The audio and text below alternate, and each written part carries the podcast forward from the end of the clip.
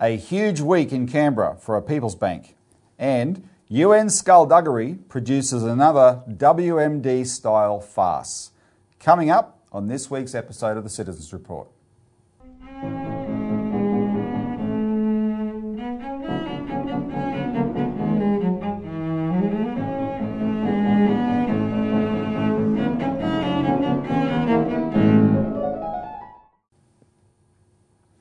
Welcome to the Citizens Report. It's the 9th of September 2022. I'm Robert Barwick, and I'm joined today by a very special guest, Matt Robson from New Zealand. Welcome, Matt. Thank you, Robbie. It's good to be here.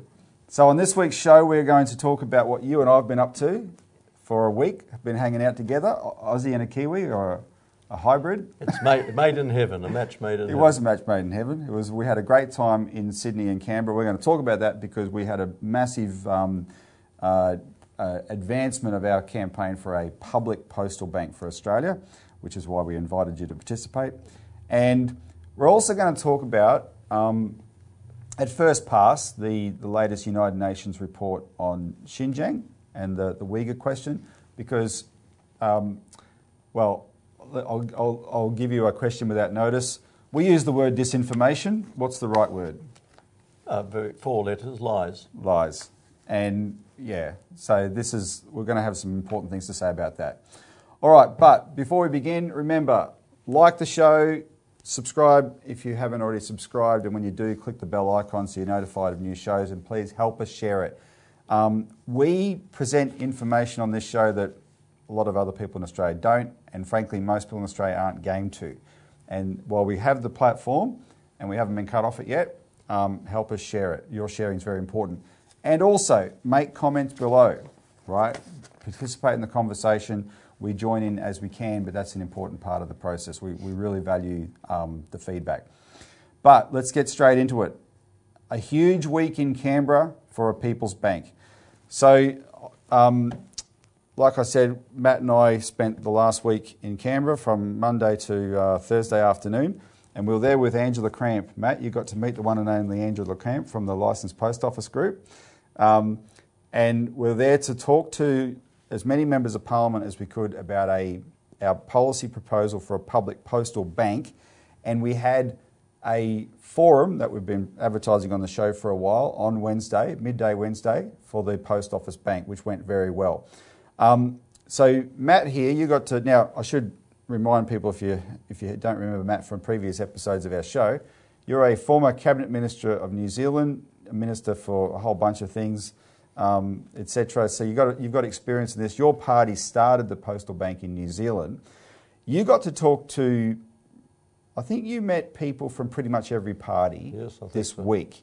So um, give the audience your general impressions of what you found in relation to this issue in the Australian Parliament. Well, it's an issue that its time has come, and you're actually rediscovering your history in Australia as New Zealand did. Any government worth its salt in Australia knew the role that the state played generally in the development of the country, and where private enterprise has no interest in the longer term view of development and the needs of the people, uh, provisions for commercial activity, but also social services. And that's a bank par exemplar. And your previous uh, politicians or political leaders um, of the stature of John Curtin and Chifley, and then back to uh, Ted Theodore in Queensland. And at first I thought it was just Labor politicians, but reading more on the history of Australia, uh, even conservative politicians or middle of the road politicians, different than Labor, they also saw the importance of the bank. Certainly the Australian people clearly Yeah, did, and that's yeah. the experience uh, in New Zealand. So my impressions are that you're on the way uh, to an idea has gripped the people. The people of Australia, to put it mildly, don't think much of their four cart or the big banks, the cartel. It's a cartel. It is, yeah. But, uh, but it's, it's a, um, a cartel that has its hands around the throat of the public and uh, actually impedes development. They present themselves as modern, part of Australian development. They impede it. And they impede it because the net, it's not actually even their fault. That's the economic system. They make money. They return to their shareholders. And their shareholders aren't the Australian people, which is the difference with a public bank. Yep. The shareholder is the people. Yep. And the shareholder being, it's a bit like the succession of the monarchy. You know, the, long, the Queen is dead, long live the King, or whatever. Uh, it's happening at the moment. Well, it's the same with the country. Uh, you know, we we live our life in this, but it continues on through our children. The country doesn't die. So you're dealing with a different uh, animal, or I shouldn't call it an animal, but a different uh, uh, mechanism when you're talking about a bank backed by the people. And what it's able to do uh, within the economic armory and tools that any government, uh, left wing, centre, centre left, centre right, whatever they want to call themselves, uh, which has, must have this in their armory to benefit both the social and economic needs of the people. So my impressions after Canberra, apart from the two hats I saw of Barnaby Joyce and uh, Bob Katter, which is you don't see in New Zealand politics, they're a little bit larger than life, these people. Yep. Uh, and the cross-party support, which we didn't actually have in New Zealand. Mm. So we've got similarities, we've got differences in how we get our bank. But we got our bank, you'll get your bank. No, that's really heartening to see that because you you remember how well the struggle that you had. So take that to heart, um, audience. Uh, Matt thinks we're well on the way based on what he saw. I will say we had a lot of meetings, including with two ministers, and we had um, no opposition, literally no opposition to the proposal. So at worst, people were non-committal, but not non-committal negative, but non-committal positive. They just, you know, waiting to see, um, learn more about the proposal, waiting to see how the politics shape up. Um, most of it, what we got was genuine uh, support. here's, a, here's a classic Aussie understatement that is actually a ringing endorsement. One Liberal MP said, Well, it's not the dumbest idea I've ever heard of. So there, there's Damned a, with faint praise. Damned with faint praise. There's a ringing endorsement for you. Um, so that's the that's what's building in the parliament. We said as soon as the election was over, regular viewers would remember this that we're going to set the agenda on this, and, and what our week showed that that's actually happening. Um, so the centrepiece was the forum on the Wednesday, the midday, the, the, the forum for uh, the, in the Parliament House in one of the committee rooms. Um, and the purpose of the forum was to be able to brief politicians and their staffers and the media on the um, proposal. Now, apart from the media not bothering to turn up because the media don't actually um, set the agendas anyway. They, they try and shape the agendas, but you know they're going to they're going to catch up eventually. Um, the forum itself went very well, and we're going to play a highlights package now, so, you, the, so that um, you get a flavour of how that forum went.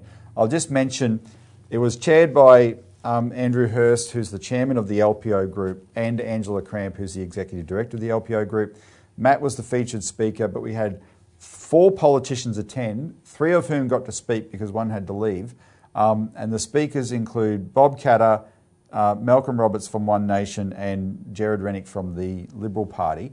And they all had really good things to say and really um, committed themselves to supporting this policy. But we can assure you the support is broader than that across the, the, the, the building. It was well attended by staffers from the, from the various parliamentary offices from all parties. And I'll mention this one case. Um, I got to introduce myself to as an organiser. I was otherwise distracted, but I met one staffer on his way out, and he was standing there, and it's like his jaw was open. And he said, "This is completely inspiring. What I've just heard is completely inspiring. This is nation-building stuff." Right? That was his comment on the way out. So let's just play the package, and then we'll come back. I'd also like to acknowledge Dale Webster, whose news service, the, Re- the Regional, has documented the true extent of bank closures across Australia. The LPO Group, the Licensed Post Office Group, was founded in 2012 by Angela Cramp and myself. We saw a need to do something about the plight of licensed post offices and the Australia Post network as a whole, whether it was licensed networks or their company owned outlets we were, as licensees, facing very difficult financial problems. Many of us were trading insolvent. We needed to do something. But what we found over the last 10 years with the loss of our recent CEO is that we're now heading back into that same direction. And we are not prepared to sit back and watch that happen. Post offices are a vital part of the community, and it doesn't matter whether you're in a very outback country town or whether you're in downtown Beresfield, like I come from, which is in Newcastle, or whether you're in Shellharbour, like Angela. We service the community that the banks don't want to know about. We service the community that big business doesn't want to know about. They're our bread and butter, they're our people. And our forebears in this, in all parties, recognised that unrestrained financial power was a danger to countries because you become a hostage to that unregulated financial power. And banking is at the heart of that financial power of what countries need to exist. And what we had in uh, New Zealand, uh, which actually assisted us to get back a public bank, we don't call it the Kiwi Bank, uh, was the fact that uh, the banks were sold to private interests, and what was worse, they were Australian banks. And I'm sorry to say that I even joined in the little bit of nudging to get people to say, how dare we be owned by Australian banks? Um, I felt a little bit ashamed in my heart at doing this bit of jingoism, but it reflected the fact that New Zealanders recognised that they, as a people, were not in control of their future. Well, they didn't control or have a very strong uh, financial interest in the greatest power in the country, how you raise your capital, how you spend it, and where the profits go, then you're actually throwing away your sovereignty. And that's what we had done. So it wasn't just the, our version of the Commonwealth Bank, which was the Bank of New Zealand, which was sold for a song to a privately owned Australian bank, uh, but everything else the airline, the rail, uh, the insurance industries, the post offices, everything went uh, in a very short period. And it's taken now, from that period, the 80s, 40 years to get back to a stage where the recognition that wealth is created collectively and should be used for collective good. And to do that, you need a government which has the strength and the vision to do that. Three years later, there were 800,000 customers for the Post Office Bank, or we called it at that time the Kiwi Bank. Uh, I forget where the name came from, but people suddenly called it our Kiwi Banks. We called it the Kiwi Bank, which was a very powerful symbol. And it was making such a profit that it paid back the $60 million plus more. And it's been an enormous success. A success because we showed you could put a bank up and it could compete. But the, but the bank itself is now owned as a concept by the people of New Zealand, and neither the National Party, the Conservative Party, or even the Labour Party were game to sell it. We have petrol refineries in Australia, don't quote me on the figures, they do 6,000 uh, megalitres, right? China, when it builds a refinery, has 100,000 megalitres. Um, they can get the money to build at economies of scale. And people say, oh, they got cheap labour. Well, they don't have cheap labour now. I mean, it's not a cheap labour country anymore. Um, what, why they succeed, as Japan did with the Zaibatsu and the government lending instrumentalities, they were able to build industries overnight. So um, you've got a bank that takes a bigger picture, that doesn't take a narrow, stupid, short term picture, it takes a bigger picture, long term picture. Uh, and when that was done, we were able to preserve a quarter of that industry that carried the economy of our state. I said, Well, that's a map of Australia, isn't it? And he said, Yeah, of course it is. I said, No, it's not. It's a map of Australia, shorn of a little narrow coastal strip um, and a little dot around Perth. The rest of it's empty. There's only a million people living there. I mean, how much longer do you think that's going to go on for? Those who cannot learn from history will be doomed to repeat it. Give me the money and give me the dams, and I will put a million people uh, in the Northern Territory. I don't know about the other parts of the Northern Territory, but I speak with authority of the border areas in the Northern Territory and the mid, all of inland North Queensland. And I'll give you a million people where there are now 40,000 people. My name is Senator Malcolm Roberts. I represent the people of Queensland. And I want to tell you just how excited I am to be here. This is wonderful, wonderful uh, presentation. Thank you so much, Matt. It is a really wonderful initiative because I'm going to talk just very briefly about some, some notes I made while Matt was talking. I want to thank, first of all, Angela Cramp. I haven't met Andrew before. Comes from a decent place. I've been in Beresfield. I've lived near there. Um, I want to thank Robbie, Robbie Barwick, and I want to thank the Citizens Electoral Council. It's not the in thing to do to thank the CEC, but I want to thank them. I want to acknowledge them because they've done marvellous work over many, many years.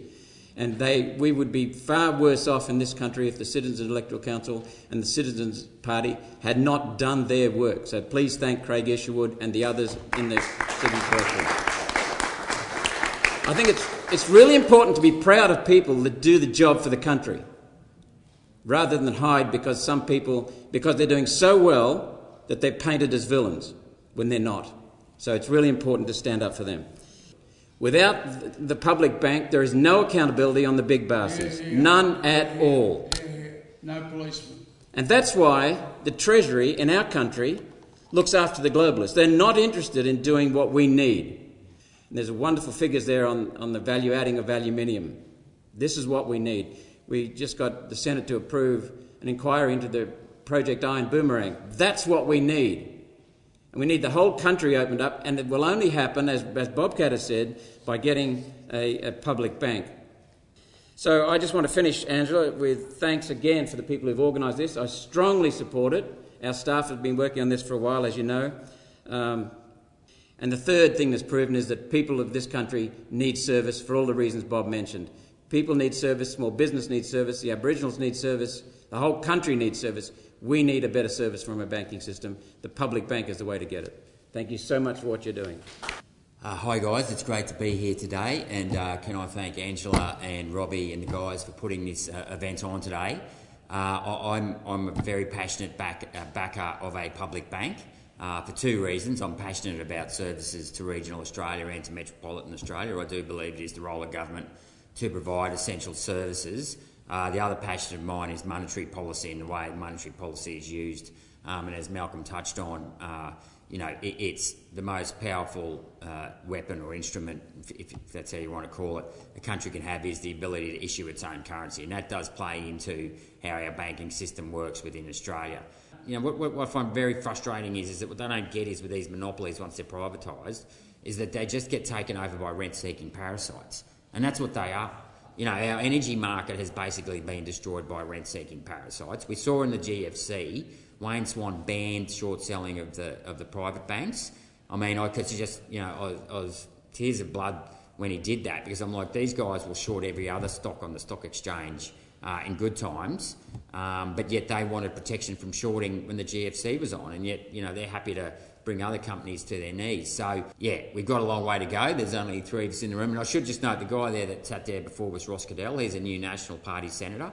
He had just had to go back and do uh, Senate, uh, sit in the Senate chamber. But uh, it was good to see him here. So um, hopefully we've got someone from the Nats now who will champion uh, a, um, a People's Bank as well. So thanks very much for your time today.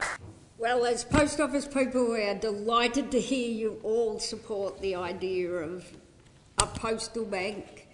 Like the government doesn't seem to be too opposed to it, so we would like all you guys to work out how it works. We have the network, we're ready for the work, bring it on. Um, so, look, this is something that uh, the people who are part of this program, if you're regular viewers, if you've participated in this campaign in any way, pat yourself on the back. This is a major, major milestone. You just heard Matt tell us we're well on the way, right, to achieving this, and your party did achieve it, right? Um, it did. Uh, we'll end this segment, Matt. I just wanted to go back to your party and you and your country um, because um, uh, it's, it's relevant in the context. People say to us all the time, well, if you get what you want, if you get this bank, how do you make sure that they don't undo it? How do you make sure they don't privatise it, etc.?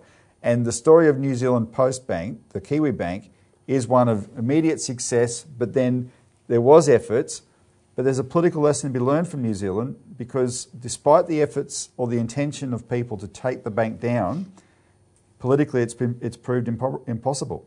Oh, it has, and it's akin to the uh, no nuclear weapons policy in New Zealand. Uh, the Conservative parties were against the the abolition of or New Zealand's role in, under the nuclear umbrella, nuclear weapon free, big step for the country. But the population is 90% says we don't want to be part of any nuclear weapon alliance. Thank you very much.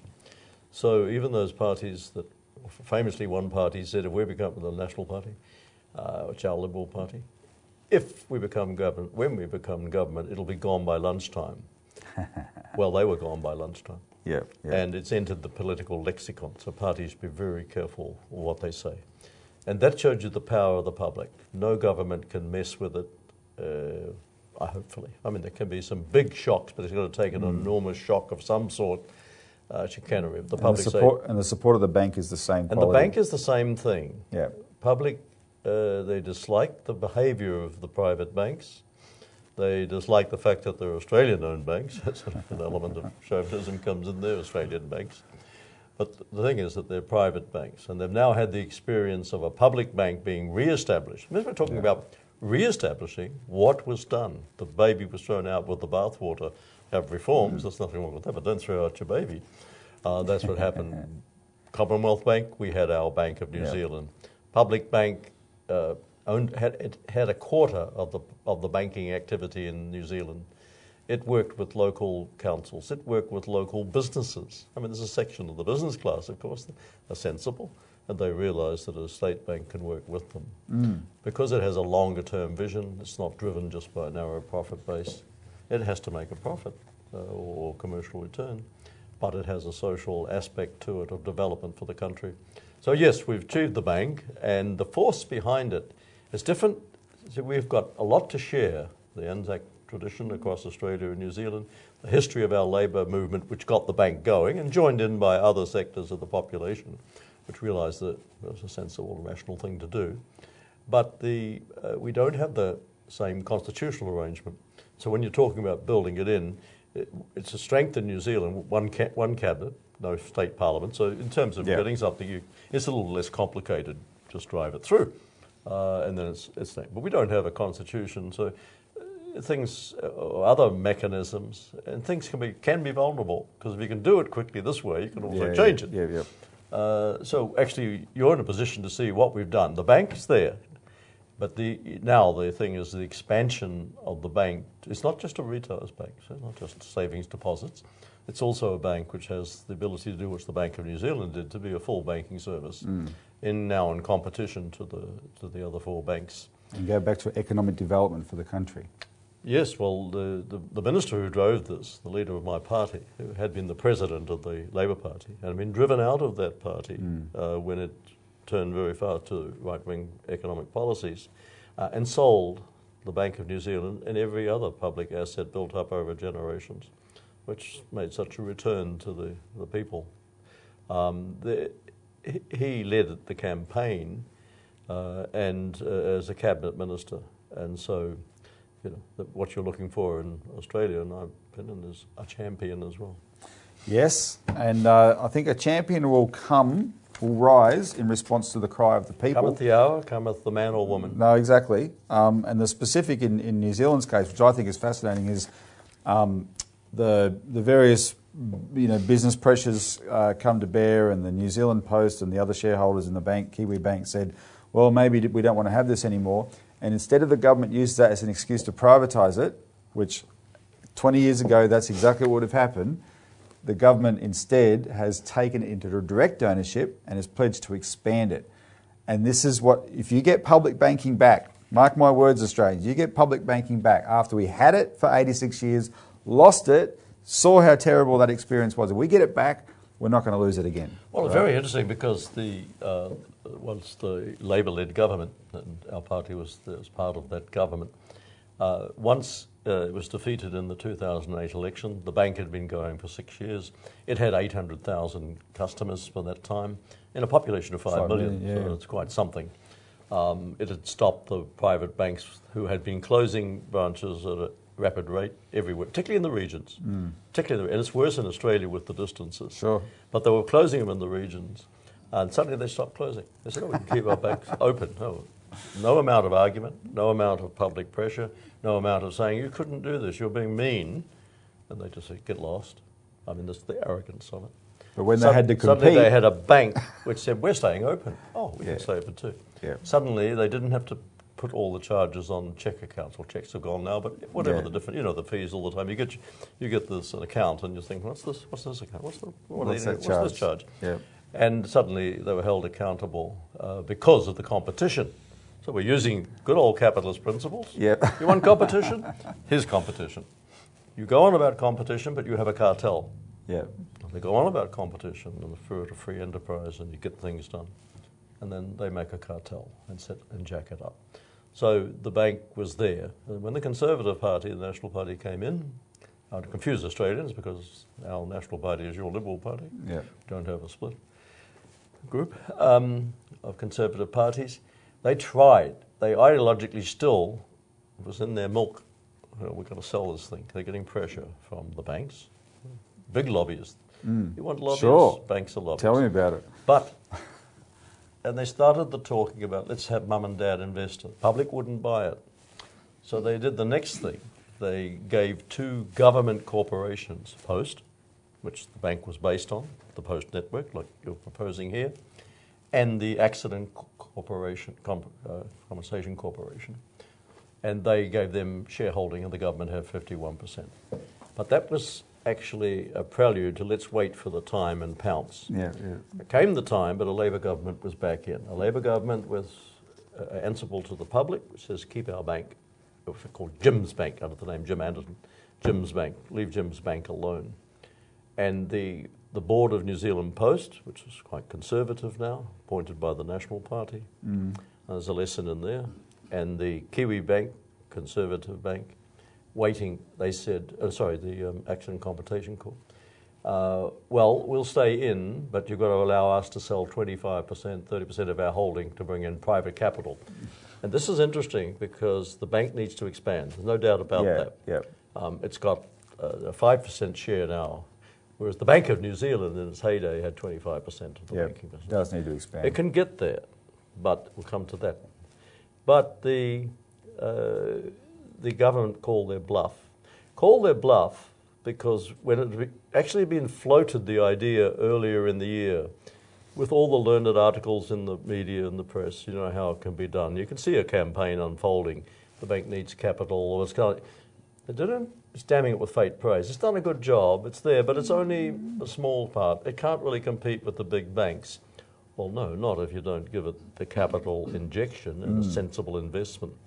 And this is where the politics comes in. And when you get your campaign unfolding, your people and what shouldn't be confused by these people who act as the experts, Yeah. as though some law law passed down to Moses that this is how it must be. Only the private banks, that only apparently the only part of credit or capital is privately created. Well, tell Yeah. me something else. We've just been through COVID. Yeah. We see how money is created. yeah, Now, our governments make choices, so it's up to countries to decide, for instance, how much they spend on on on well war. Actually, they call it defence, but it's often mm. war. So suddenly, there's a war coming. You can spend a lot of money. We've had the experience in Australia with the Second World War, the First World War. We've had exactly the same. Suddenly, there's plenty of money. yeah. You make your choices and you either invest. So the government has taken back all the byplay from about February this year. We're putting things in the paper, seeding articles, getting people ready for some sort of privatisation as though it's inevitable. What can you do? It's the tide, it's, uh, it's the moon, it's the sun coming up. Push back, and the government's taken 100%. So they're in a position, they're nervous. I mean, we're talking politics, we don't get involved in New Zealand's internal politics. the Prime Minister and others are nervous. And they're nervous about being told by the financial establishment that you can't do this. We ran the show, we set the rules. You've been through this in Australia. You had the depression. You had the leaning by the British financial establishment on Australian governments. You had the Lang government falling in 32. I remember, I don't want to give a lecture, you know. You got to you got to see Ted Theodore on uh, Bob On the wall, wall. of Bob Katter. That was marvellous, you know. Yeah. There's Ted Theodore. These people, we should praise them, whatever peccadillos they've got, whatever we may not like, they had the courage Yep. to be there ahead of us. So let's not betray. So it's the same did. fight. It's the same fight, a different form, different place, It's the same principle. Yeah. Sovereignty. Here, here. Well, thanks, Matt. Take heart, uh, viewers. This this campaign has got uh, rockets on now. Um, all right, let's move on because we, we are actually trying to do this in um, efficiently today. We, we have some time constraints. UN skullduggery produces another weapons of mass destruction style farce. And we're going to talk about this report. But before we do, we're going to announce something that um, uh, might get me some criticism, but I don't care. Um, but you and I had a great time because we took, we took the opportunity, because Matt's the Assistant Foreign Minister, well, the former Assistant Foreign Minister of New Zealand, we took the opportunity to, to have a meeting with the Chinese ambassador to Australia, who's been in the news a bit lately because he's, he's done these appearances where the press have absolutely gone after him, both at the National Press Club and the other night on 7.30 Report. The person we met was a very different person to that depicted in the press. Um, and we had dinner, and it was a great dinner. Uh, Peking duck, it was brilliant. Um, so we discussed. uh, If, if I was telling people, if, if we had, to, if I had, if I'm asked, what, just quickly, tell me what you discussed. We discussed high-speed rail. That's what we discussed. It was really, really good. Um, China has a lot of. China is willing to cooperate with Australia on economic development. It's quite something. But Matt, you've had a lot of experience, so just just briefly give your impression on where you think you're an outsider, sort of, but you're an Australian as well. but based on that conversation, where do you think our relationship with China is at? Well, you've got a country, China, which is willing to be friends with Australia, to have normal relations. What they're facing is the ups and downs of governments here, from the type of lunacy that uh, Minister Dutton used to Yeah. give out to the world. I mean, in New Zealand, we looked at it aghast.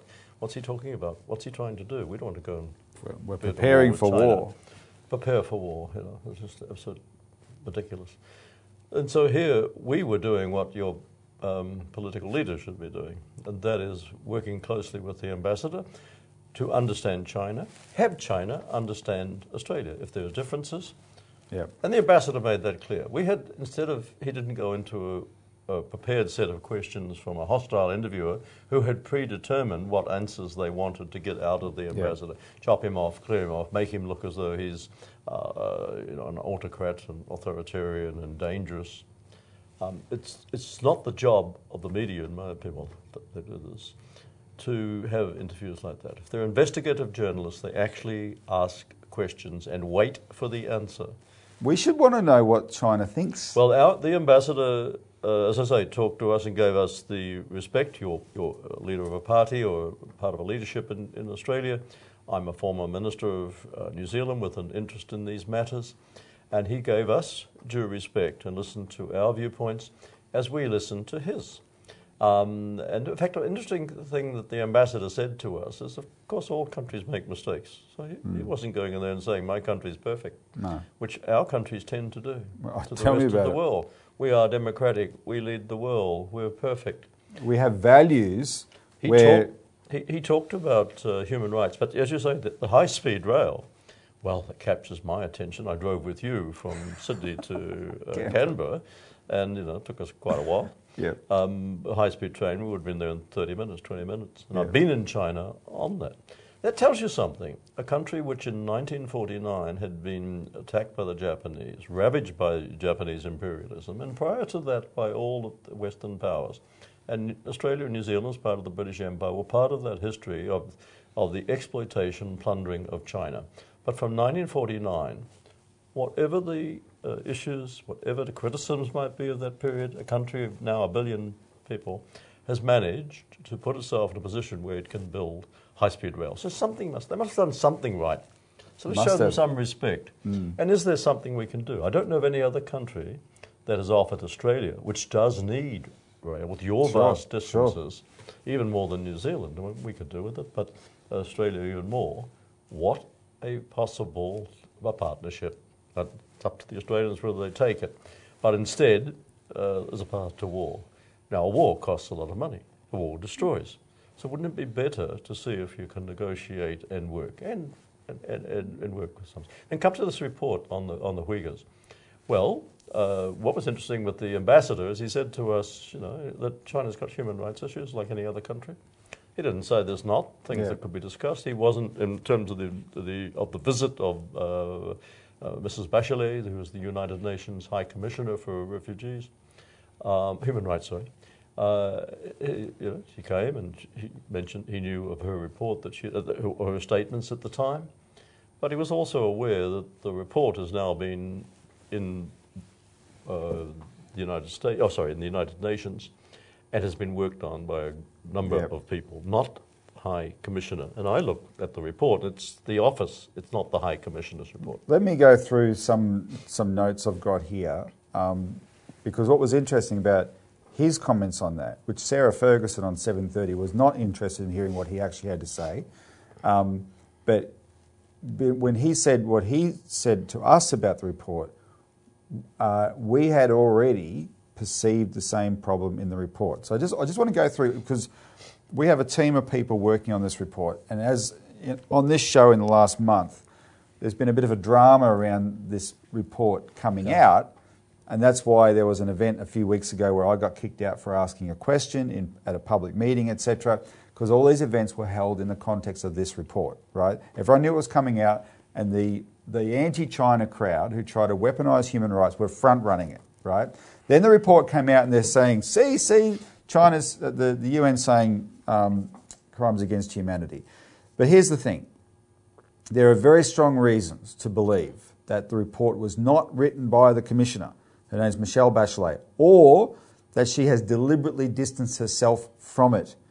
Um, it does not. What, what are those reasons? One, it doesn't reflect the views she expressed after her visit to China. She gave a public statement at that time. She praised the Chinese government's success in lifting the people of Xinjiang out of poverty. Two, it was not issued by the United Nations Human Rights Commission headquarters in Geneva, where it's based. It was where, and where she was based. It was issued in New York. Three, it was issued after Michelle Bachelet stepped down as the Human Rights Commissioner. Um, four, it was not signed by her, which is contrary to normal practice, where the lead UN official for any report should sign off on the report to verify its authenticity. And five, her name, Michelle Bachelet, does not appear anywhere in the report. Right? And there's a so those are the reasons you think, well, hang on, there's a public statement she made. There's a report that says very di- different things to those pub- that public statement. It didn't come from her office. It's been released, however, in the name of her office, right? Well, uh, what's interesting in all of this is once again we come to the level of hypocrisy. In a number of interviews that I've had on the on the war that's going on in the Ukraine, I've been accused by journalists Yeah. uh, about whataboutism. And whataboutism, a strange term, seems to me, is when you talk about historical context.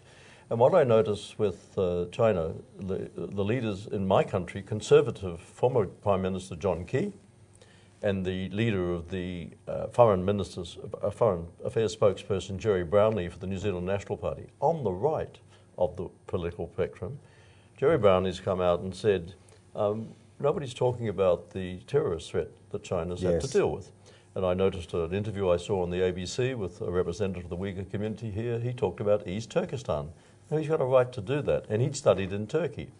He didn't talk about the uh, genocide that Turkey's accused of against Armenia. no. he didn't talk about any other of the genocides that we've got. I mean, nobody in the United States talks much about the genocide of Native Americans. And the Chinese government, notice, don't get stuck into Australia on the genocide that has occurred here in our country. I mean, I'm born in Australia. I think I've got a right to speak about it. The invasion, the position that Aboriginal people in, yeah, I don't think they could really get stuck into that in terms of human rights. So um, none of that is mentioned. And by the way, there's a United Nations uh, report from the rapporteur on Julian Assange Yeah. and the treatment of him. So what I'm- my point is that suddenly this report, with all its flaws, without anybody actually reading, I suspect that Yeah. most of the people talking about it have never read it or analysed. But they say we've got a report here which we can use to bash the Chinese government. Now, if there are things in there that are critical of China which are which can be sustained, then so be it, and then present it. But don't use it as an excuse for us to have a war with the Chinese people. Hundred percent. And if you don't do it in an even-handed way, you're not going to get. Just say you. Let's just talk hypothetically. Let's just say there is a problem that a genuine problem that gets identified.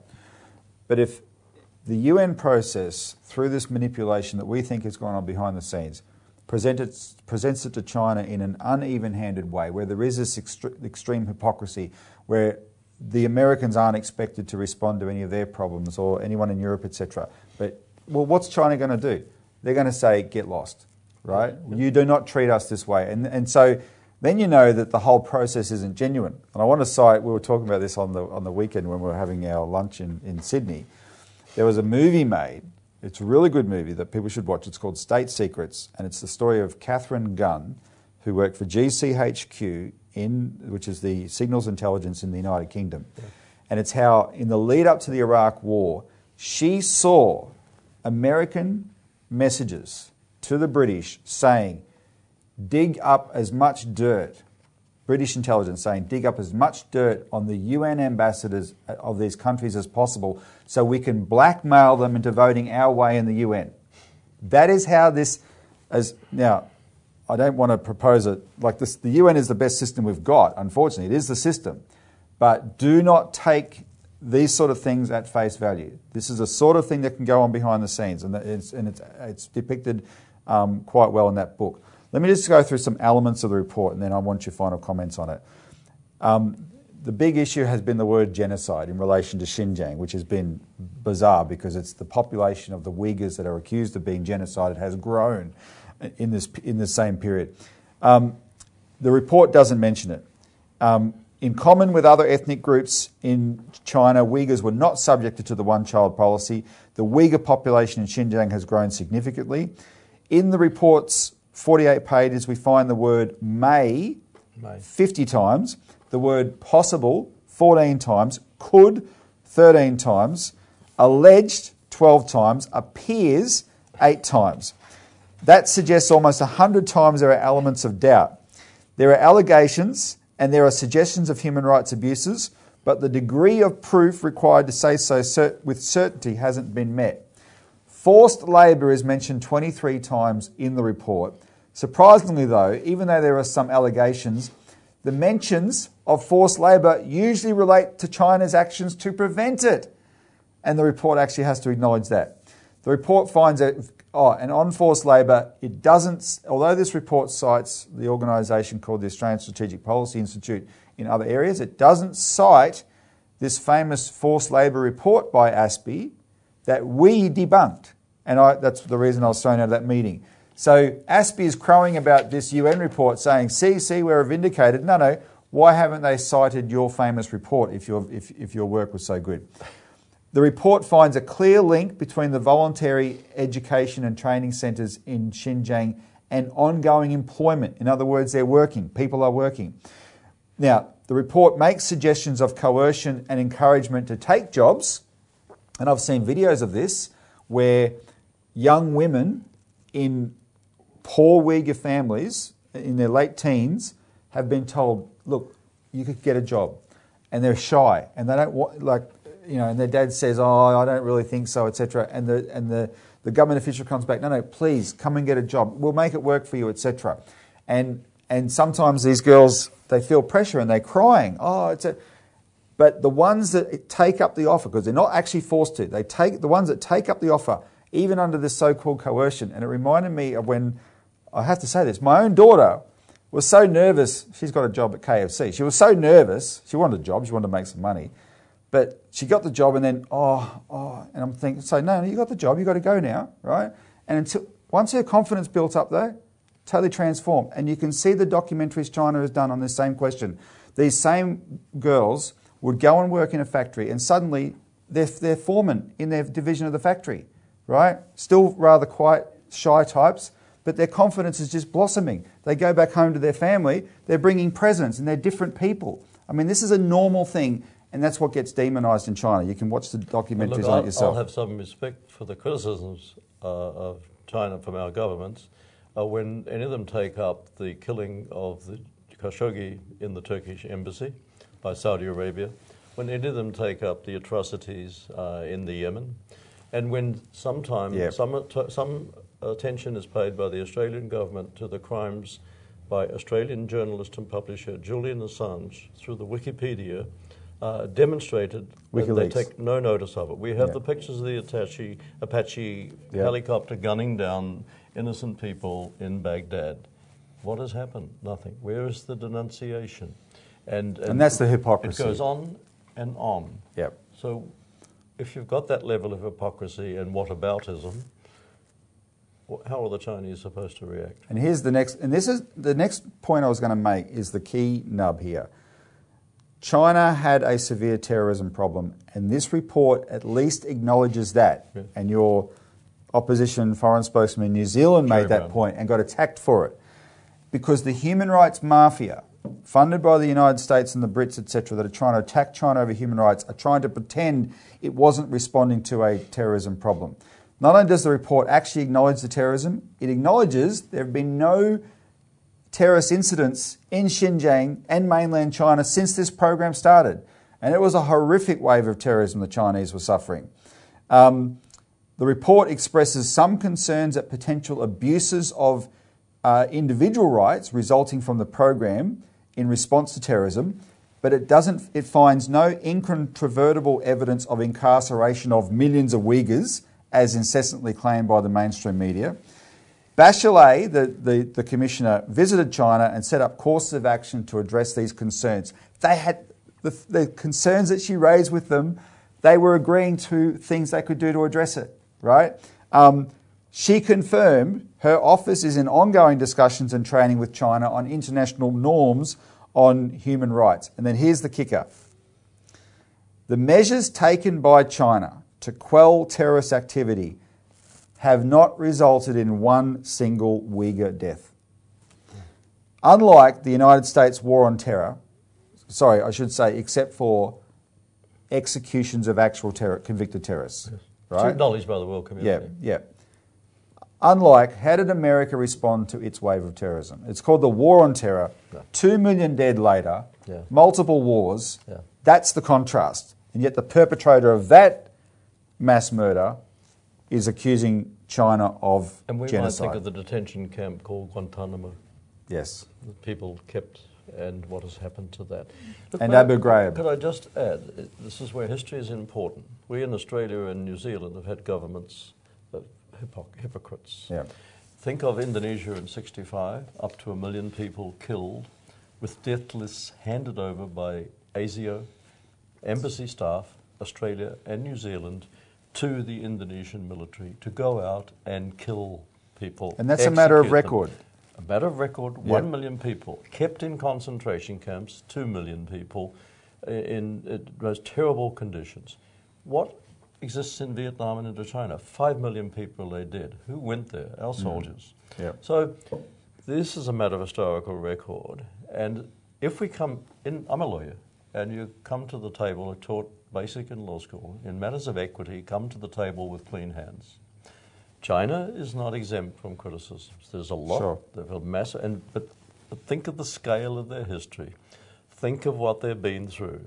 Think of the millions of pounds and millions of dollars that were poured in to stop them having their revolution in 1949 instead of finding some way to help the development of China. Yeah, yeah. And then the whole of the Cold War, weapons pointed at China, forcing them to spend so much on their military, the same with Russia, uh, as the deliberate policy of the United States to weaken these countries. Not cooperation, not working together. Little tiny Cuba, 10 million people, have doctors and a health system and education, and what do they get from the United States? And we join in with it. Uh, they get an economic blockade and they get oppression, they get attempts to assassinate their leader. I mean, how many assassination attempts of Fidel Castro? Now, this may seem a little way longer, but it's connected Of course. and to a pattern. And that's where whataboutism comes in. Whataboutism is, well, let's talk about all of these things. Yeah. And then let's come back Yeah. and put China into the picture. We still got criticisms? And have we listened to any of their criticisms of ourselves? I was, little, I was only young, but I remember my dad pointing out that when I think it was Premier Khrushchev was responding to a Cold War attacks by Mr. Menzies, I was only a little kid, mm. but I remember my dad telling me. And Khrushchev got up and said, well, let's just talk about the Aboriginals. and absolute horror. What's he talking about? The Aboriginals are treated so well, and etc. etc. What Yeah. a terrible man. Yeah. So this certainly plenty to there is certainly plenty to criticise the Soviet Union with the history of Stalinism. That's not the point. Let's come to the table with clean hands.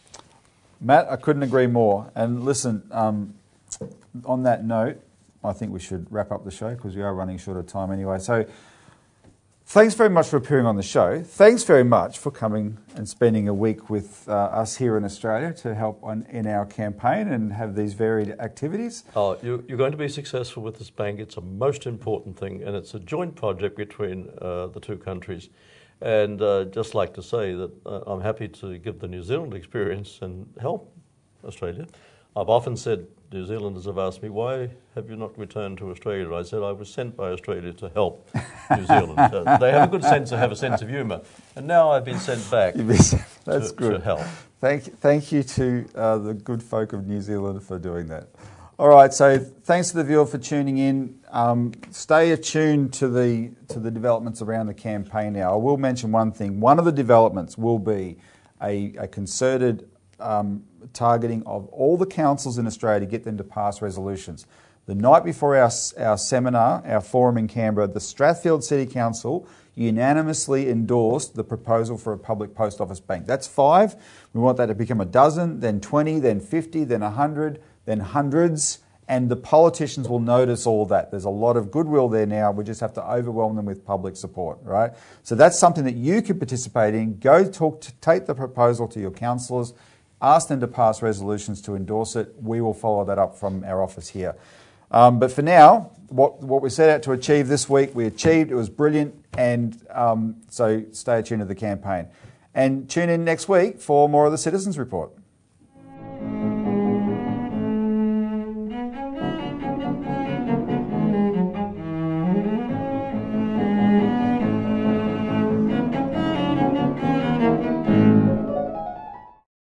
Authorised by Robert Barwick, Citizens Party Melbourne.